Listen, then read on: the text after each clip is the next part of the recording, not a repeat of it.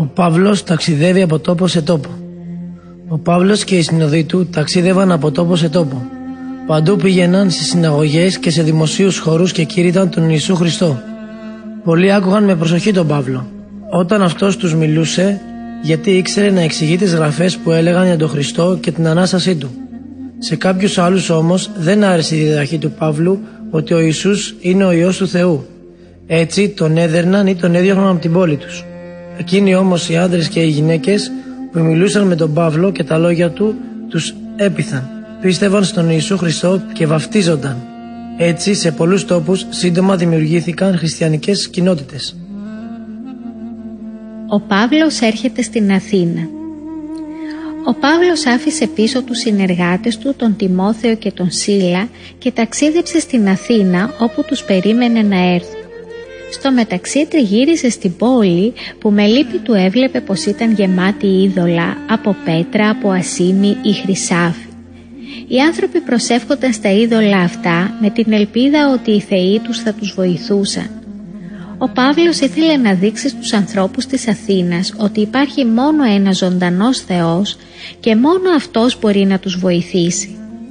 Πήγαινε λοιπόν στην αγορά κάθε μέρα και συζητούσε με όσους συναντούσε.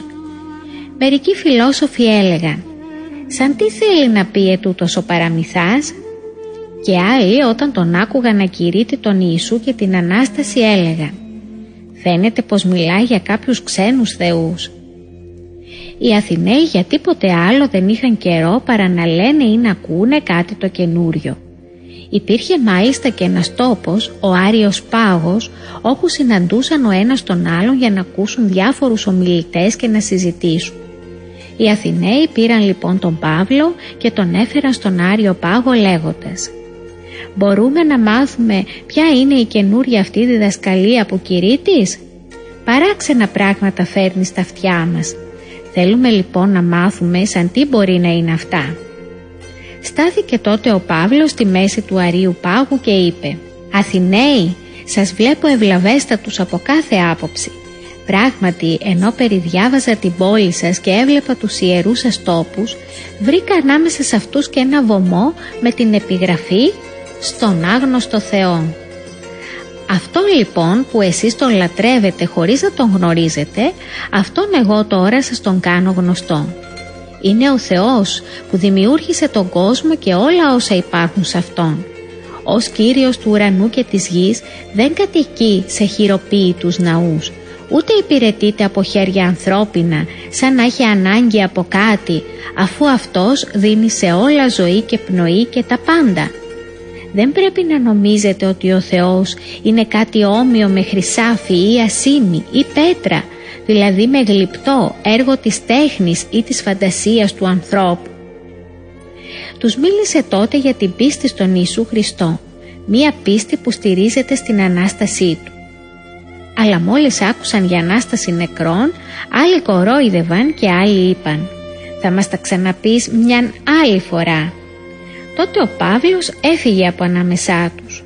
Κάποιοι όμως προσκολήθηκαν σε αυτόν και έγιναν χριστιανοί.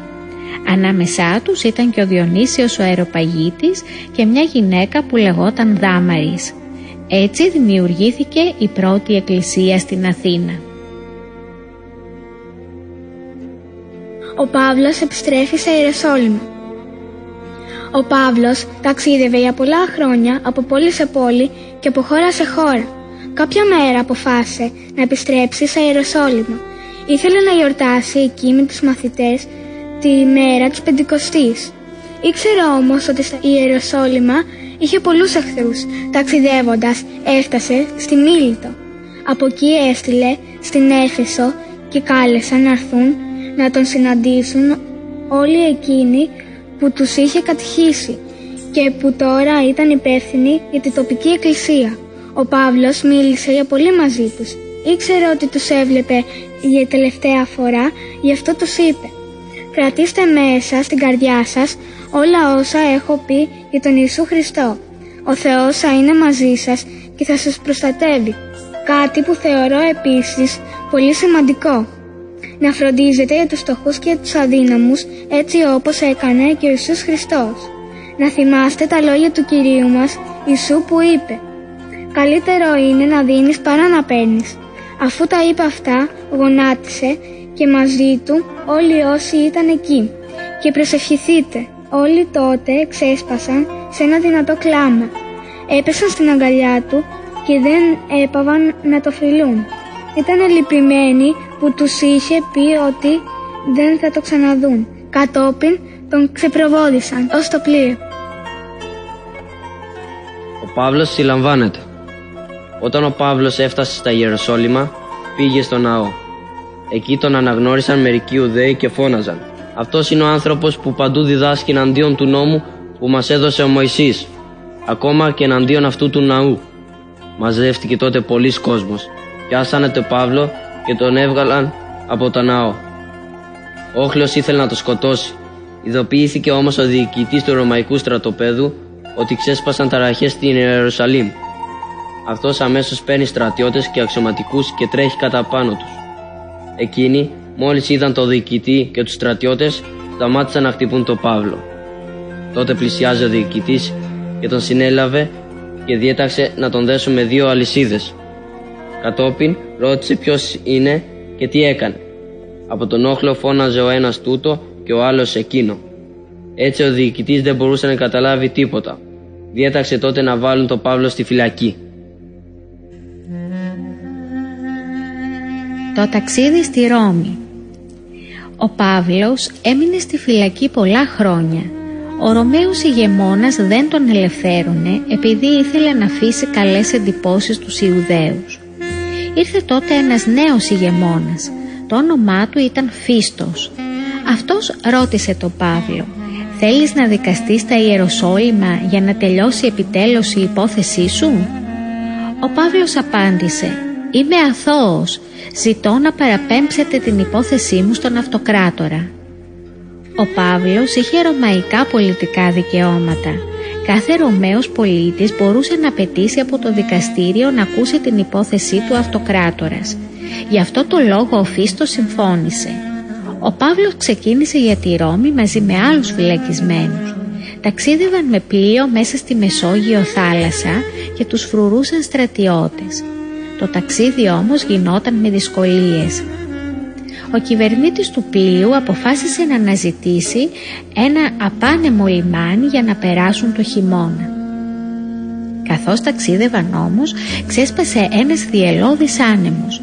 Άρπαξε το πλοίο και το πήγαινε ακυβέρνητο στα κύματα. Για πολλές μέρες δεν φαινόταν ούτε ο ήλιος ούτε τα άστρα. Όλους τους κυρίεψε μεγάλος φόβος. Κανείς δεν έλπιζε πως θα σωθούν. Ο Παύλος όμως τους είπε «Μη χάνατε το θάρρος σας, κανείς δεν θα χαθεί, μόνο το πλοίο». Την περασμένη νύχτα μου φανερώθηκε άγγελος του Θεού και μου είπε «Μη φοβάσαι Παύλε, ο Θεός θα σας σώσει όλους». Έχω εμπιστοσύνη στο Θεό ότι θα γίνει έτσι όπως μου είπε ο άγγελος. Πρέπει να προσαράξουμε σε κάποιο νησί. Έτσι και έγινε όπως είχε πει ο Παύλος. Όταν έφτασε η 14η μέρα που το πλοίο έπλεε ακυβέρνητο είδαν στεριά. Ανακάλυψαν έναν κόλπο με γυαλό στον οποίο αποφάσισαν να ρίξουν το πλοίο. Έπεσαν όμως έναν ύφαλο από άμμο και έριξαν εκεί το πλοίο. Η πλώρη μπήχτηκε στην άμμο και έμεινε ακίνητη. Η πρίμνη όμως διαλυόταν από τη μανία των κυμάτων. Όλοι πήδηξαν στο νερό. Όσοι μπορούσαν κολύμπησαν και βγήκαν στη στεριά. Ενώ οι άλλοι βγήκαν πάνω σε σανίδα ή σε άλλα μέρη του πλοίου, έτσι σώθηκαν όλοι. Το νησί που βγήκαν λεγόταν Μελίτη.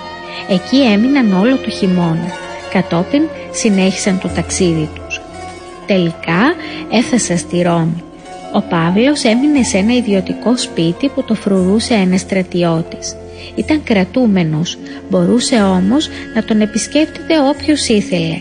Σε όλους όσοι έρχονταν, ο Παύλος κήρυτε τον Ιησού Χριστό.